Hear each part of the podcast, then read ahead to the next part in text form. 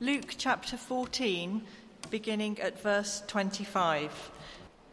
Now great crowds accompanied him, and he turned and said to them, If anyone comes to me and does not hate his own father and mother and wife and children and brothers and sisters, yes, and even his own life, he cannot be my disciple. Whoever does not bear his own cross and come after me cannot be my disciple. For which of you, desiring to build a tower, does not first sit down and count the cost, whether he has enough to complete it? Otherwise, when he has laid a foundation and is not able to finish, all who see it begin to mock him, saying, This man began to build and was not able to finish. Or what king, going out to encounter another king in war, will not sit down first and deliberate whether he is able with 10,000 to meet him who comes against him with 20,000? And if not, while the other is yet a great way off, he sends a delegation and asks for terms of peace. So, therefore, any one of you who does not renounce all that he has cannot be my disciple. Salt is good, but if salt has lost its taste, how shall its saltiness be restored? It is of no use either for the soil or for the manure pile. It is thrown away. He who has ears to hear, let him hear. Heavenly Father, we praise you very much for Betty. Thank you that you have uh, transformed her life. Thank you for the, the power of your word to do so. And we pray now that as we look at these words of the Lord Jesus in Luke chapter 14, please would you again be at work in power in our hearts and minds. And we ask it in Jesus' name. Amen. Now, the issue today is the cost of following Jesus. It's there in uh, Luke 14, verse 28. For which of you, desiring to build a tower, does not first sit down and count the cost? It's there in verse 31. Or what king going out to encounter another king in war will not sit down first and deliberate? Now, no doubt many of us uh, know exactly how much certain things cost. Perhaps you know how much a Spotify subscription costs each month. Perhaps you know how much your favourite posh coffee costs, or uh, the cost of that much needed holiday that you're hoping to be able to go on in the summer, or perhaps the cost of a particular business deal that you're just in the middle of negotiating. But what about the cost of following Jesus? Now, I guess in a sense it can seem strange, can't it, even asking the question. After all, we saw last week that Jesus issues the greatest invitation we could ever receive the invitation to his heavenly banquet, an invitation that is entirely free. And yet, ever since this section of Luke began in chapter 13, verse 22, that the backdrop has been the rejection of that invitation by the religious and political establishment. It's why, in answer to that question in 1323, Lord, will those who are saved be few? Jesus replies, Strive to enter through the narrow door.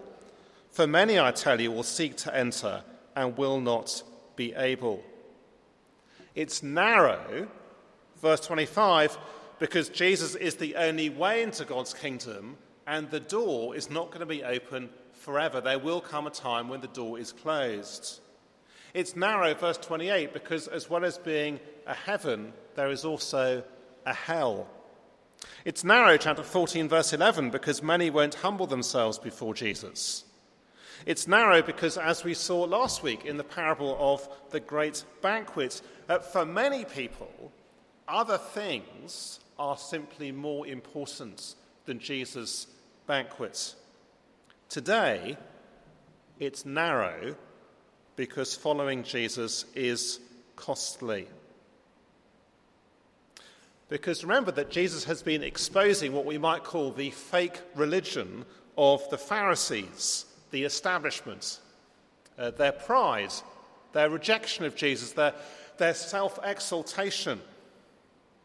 Jesus has been showing why they don't want him. Just as down the ages, And that includes in our day, so often the establishment don't want Jesus. The disdain of the media establishment, the denunciation by the educational establishment, the, the dismissiveness of our political establishment as our nation drifts further and further away from the authentic Jesus. While, of course, the religious establishment simply follows all the others, as it always, as it always does, because it wants to preserve its place at the establishment's table. Now, that means, of course, that following Jesus is costly. So, notice what's happened here in Luke chapter 14. We've moved from chapter 14, verse 1, the dinner party that we've been at over the last two weeks. Now we're in 1425 as Jesus addresses the crowds.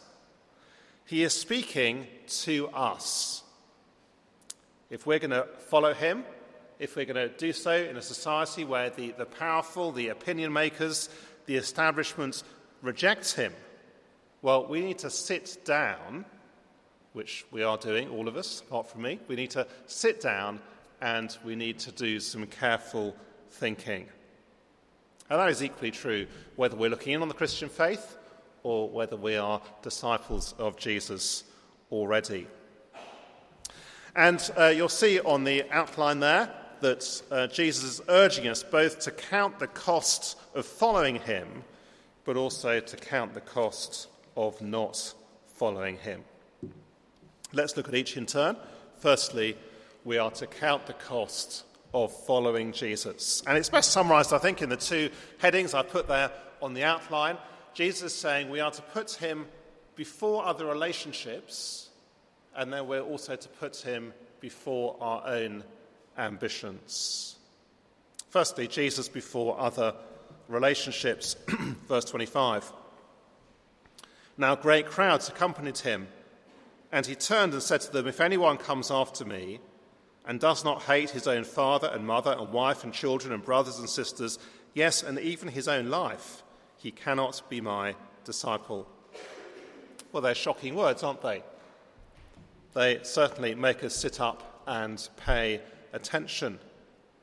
After all, marriage and family are God's good invention, and so Jesus cannot be telling us to reject that which God has made, nor indeed to, to reject the fifth commandment, which is all about honouring our parents. Rather, Jesus is using a turn of phrase. It's one we often see in the Bible. We see it in the Old Testament. He's using a turn of phrase which speaks of a priority relationship. Jesus is saying that we should subordinate every other relationship we have, even those closest to us, even those dearest to us, to our relationship to Him and our commitment to Him. In other words, this is not about despising parents and families. To follow Jesus is not joining a cult, nor is it about fanaticism. Rather, it is simply wearing Jesus proudly. It's living out the first commandments to love God, to love Jesus with our whole heart and soul and mind and strength. It's an issue of priority to me. After all, if I put other people above Jesus, then I'm making them into an idol. In other words, Jesus knows that the greatest hindrance to genuine, wholehearted discipleship are those who are closest to us. Let me say that again. The, the, the biggest hindrance to wholehearted discipleship comes from those who are closest to us. Now, I wonder whether perhaps for some of us this is something that a new thought so think for a moment of this crowd who are following Jesus in verse 25. The Pharisees, those we've been looking at over the last couple of weeks, the religious establishment, they are very much their people. Their nephews, their uncles, their fathers, their brothers, their brothers in law, fathers in law. Which means that when push comes to shove, they're going to have to make a choice about precisely where their loyalties and first commitment lies. Now, I guess for us it's most obvious if we're from a culture where there's a great emphasis on loyalty to the extended family, or simply perhaps from any family which is close knit from any culture, or from a shame culture whereby following Jesus you are rejecting your whole extended family as well, of course, as your religious heritage, and therefore you're bringing shame on your whole extended family. But whoever we are, if you care more for your family and friends and what they think of you than you care for Jesus, then Jesus is saying either you won't begin to follow him in the first place because you'll regard the cost as too high, or you may begin to follow him, but eventually you'll find yourself taking sides against him. Now, I think of men and women in the city at the Aldersgate Talks, where many of you know I'm involved, who have begun to follow Jesus. They've done so in the workplace, but of course, then the crunch comes. What's going to happen at home? Will they put Jesus first? For example, the pressure uh, perhaps not to get stuck into a local church because it, uh, that would disrupt uh, precious family routines and, and other commitments like sport or whatever it is on a Sunday morning. Or perhaps they're fearful of what their husband or wife or, or close friends might think of them if they knew that they had put their trust in Jesus and begun to follow him.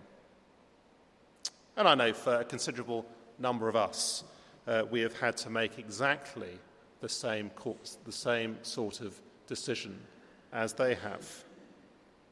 And yet, who knows? Who knows? Yes, it may be very painful, but those same family members or friends, they may come to thank us for it. Just listen to one commentator on these verses. Thousands of Christians will bless God on the last day that they had relatives and friends who chose to displease them rather than Christ. That, that very decision was the first thing that made them think seriously and led finally to the conversion of their souls. In fact, if you've never done so, of course, Christmas is a great opportunity to do just this and to stand firm in front of uh, family or friends over Christmas if we've never done so. Perhaps uh, making going to church part of our Christmas routine, or perhaps reading a Bible passage uh, to, to our children to explain to them the significance of Jesus, or perhaps uh, taking the opportunity or creating an opportunity to explain to a wider family or uh, long held friends that we are meeting uh, with what it means to follow Jesus. Jesus before other relationships. But not only that, Jesus before our own ambitions. Verse 27 Whoever does not bear his own cross and come after me cannot be my disciple. Now, here is a second dramatic and equally powerful picture of discipleship and we can see straight away it is one of self denial. In the first century, condemned criminals were forced to carry the crossbeam to the place of their execution, at which point it would have been clear to everyone watching precisely where you were going. It's a far cry, isn't it, from the way in which we uh, so often uh, talk about you know, having a cross to bear uh, by which, of course, we mean you know, there's some minor inconvenience or ailments in my life. No, discipleship means putting me and my ambitions to death. And this is the issue which is at the very heart of discipleship. It's about the entire direction and focus of our lives. Now, in a sense, of course, there's nothing wrong with being ambitious. The question is where is my ambition directed? Uh, who or what am, uh, am I ambitious for? Uh, my own kingdom, being successful, enjoying the fruits of success, or our reputation at work?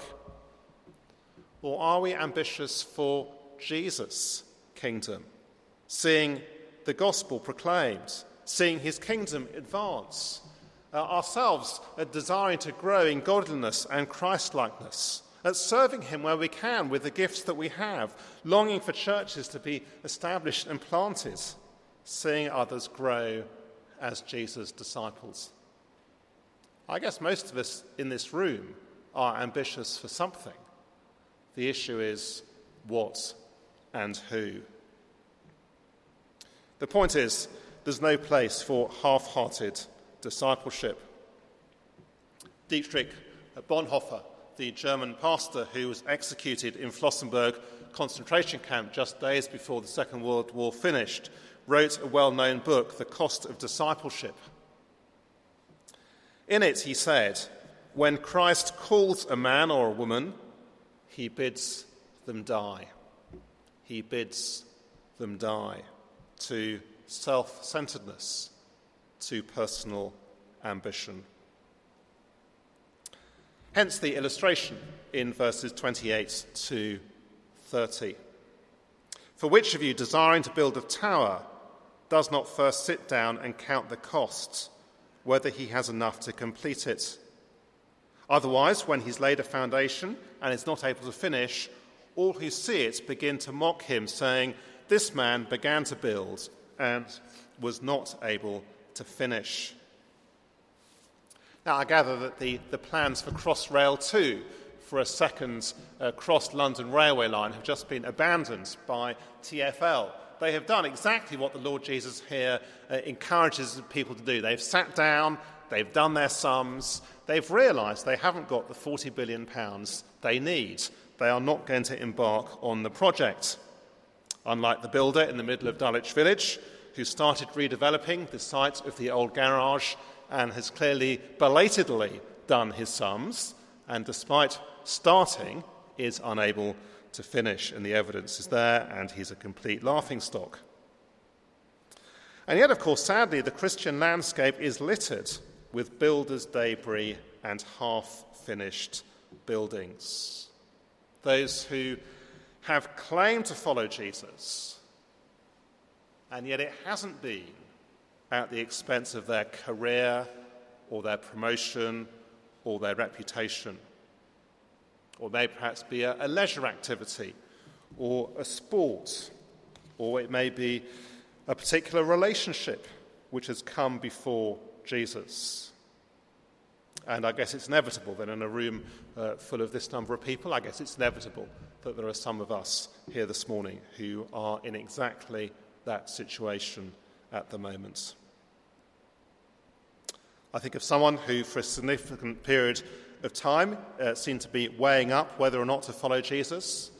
That he was um, thoughtful, engaged, and yet clearly it's something holding him back, something which he, he wouldn't give up. I don't know what it was. I don't know whether it was a relationship. I don't know whether it was his reputation at work. I don't know.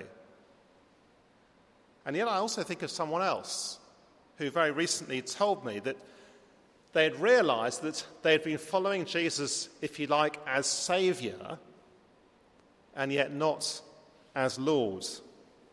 And they'd come to realize what a complete nonsense that is. And that actually they were going to start following Him both as Savior, but also as Lord as well.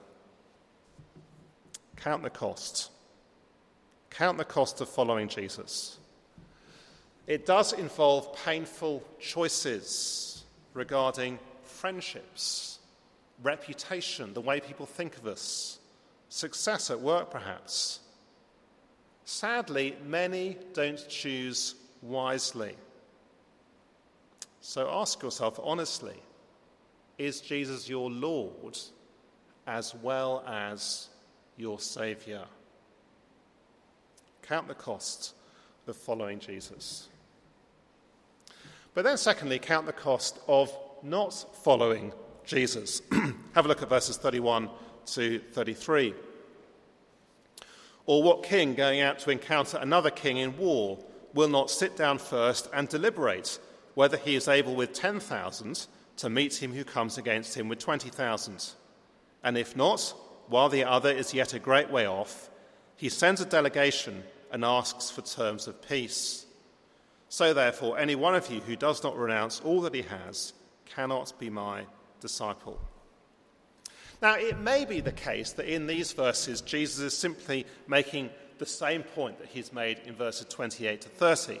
In other words, just as you should make sure you can complete a tower before you build it, so make sure you can win a war before you commit and send your troops into battle. It may be that Jesus is simply making the same points.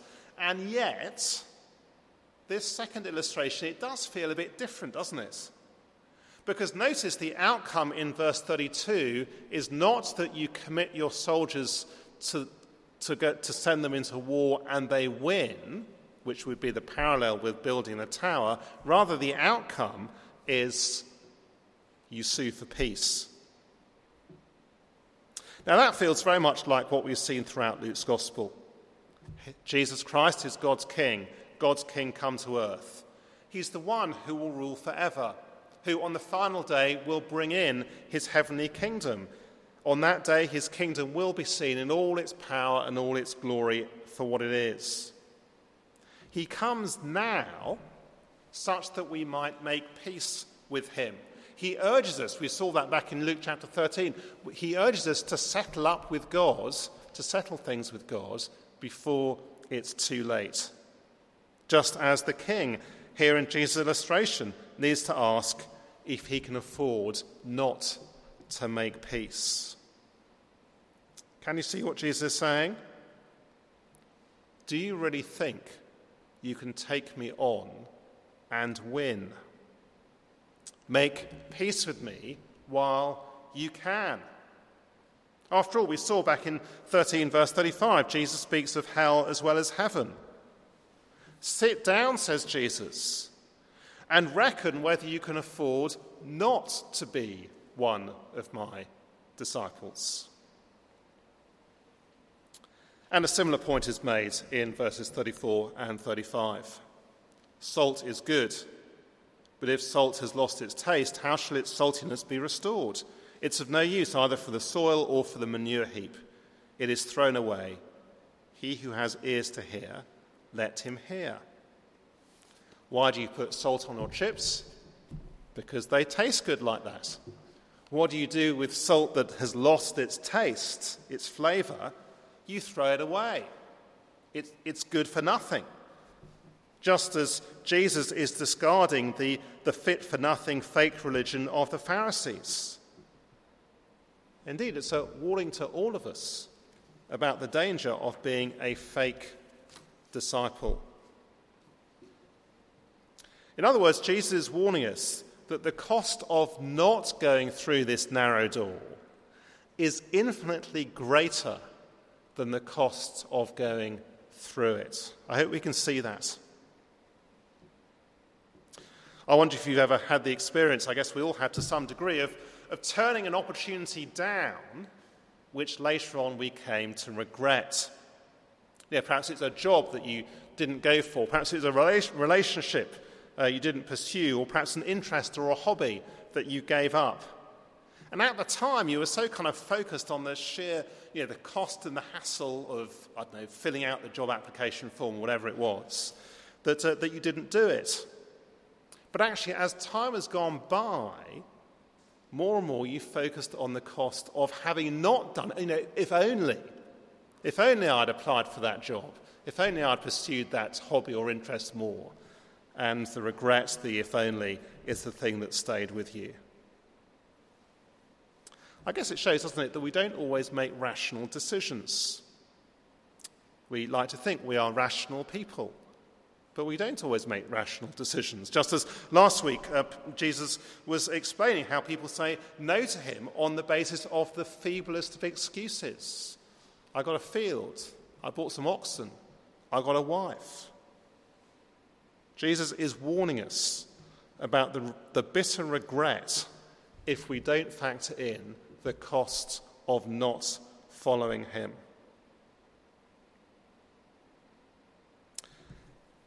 I wonder if you can see what Jesus is doing here in Luke chapter 14, verses 25 to 35. I guess it's the equivalent, isn't it, of the, the pep talk before a big sporting event. Think of Eddie Jones uh, giving a pep talk bef- to the England rugby team before a match, before the training. You know, it's motivational, it's realistic, it's, it's raising the bar, it's laying everything straight on the line. If you want to be part of the team, if you want to play, this is what is involved. If you, don't, if you can't commit to that, then you can leave now. Jesus is saying, count the cost of following him and count the cost of not following him. Well, we say, what are the implications? Well, it may well be that you're not persuaded that Jesus is God come to earth. In which case, I think it's worth pondering this question Would any merely human person make the kinds of demands that Jesus makes? And if they would, what kind of person would they be? He claims supreme allegiance from us.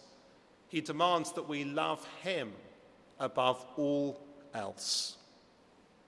Surely that either puts him on a level with the most insecure of insecure dictators, or it's very simply the most obvious indication that he is indeed God himself. Or if you're someone beginning to consider the cost of following Jesus, well, count the cost. Do count the cost of following him. What will be the impact of putting him first at work, with friends, with family? What direction might it take your life in?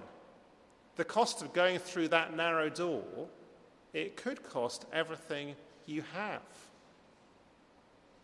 But count the cost as well of not following him, because the cost of not following is even greater. But what about the implications of those of us who are following Jesus? Well, remember, Luke is writing. He's writing to give us certainty, which means, I take it, that this should come first and foremost as an encouragement. We feel, that we, very much the cost of being a Christian in a society where the establishment, or perhaps family and friends, or perhaps the colleagues we work closest with, have little time for Jesus or those of us at school. Perhaps it's cost in terms of reputation or future prospects. Perhaps it's cost in terms of school friendships or friendship at the school gate. Perhaps it's cost in terms of invitations we haven't received to social events. Jesus is saying that is normal. And I take it that is wonderfully reassuring. But for others, I hope we can see how this is also a warning. If, when there's a choice, we side with spouse over Jesus, or if it comes to the crunch, we put our extended family above Jesus, or our close relationships above Jesus, or when push comes to shove, we put career or reputation above Jesus then we need to heed the warning. And as well as heeding the warning, to fix our eyes on Jesus. Because if we're claiming to be a disciple of His, let's remember whose disciple we are. Not simply disciples of a program or a movement, but of a person who at this point in Luke's gospel is resolutely on his way to Jerusalem where he will die. If we keep our eyes on Jesus, if we keep our eyes on his crucifixion, on his death in our place for our sins, then taking up our own cross will not seem nearly so costly at all. Indeed, we'll see what a very great and honourable privilege it is. Amy Carmichael was a missionary in India in the first half of the 20th century and she wrote this When I consider the cross of Christ, how can anything I do be called sacrifice? Let's pray together. Let's pray. Whoever does not bear his own cross and come after me cannot be my disciple. Heavenly Father, we thank you very much for uh, the Lord Jesus. Thank you that in his great love and concern for us, he helps us to grasp both the, the cost of following and yet also the greater cost of not following. Thank you for the way in which some, for some of us these verses are a real uh, challenge to consider who Jesus is. For some of us, they're a real warning. Those of us who are perhaps following him as Saviour, but not as Lord, so to speak. And yet, for others, actually, these words of Jesus are great words of comfort and uh, reassurance, and they give us certainty. And we pray, therefore, our Father, each of us in our own different uh, situations, please would you help us to take these words to heart. And we ask it in Jesus' name. Amen.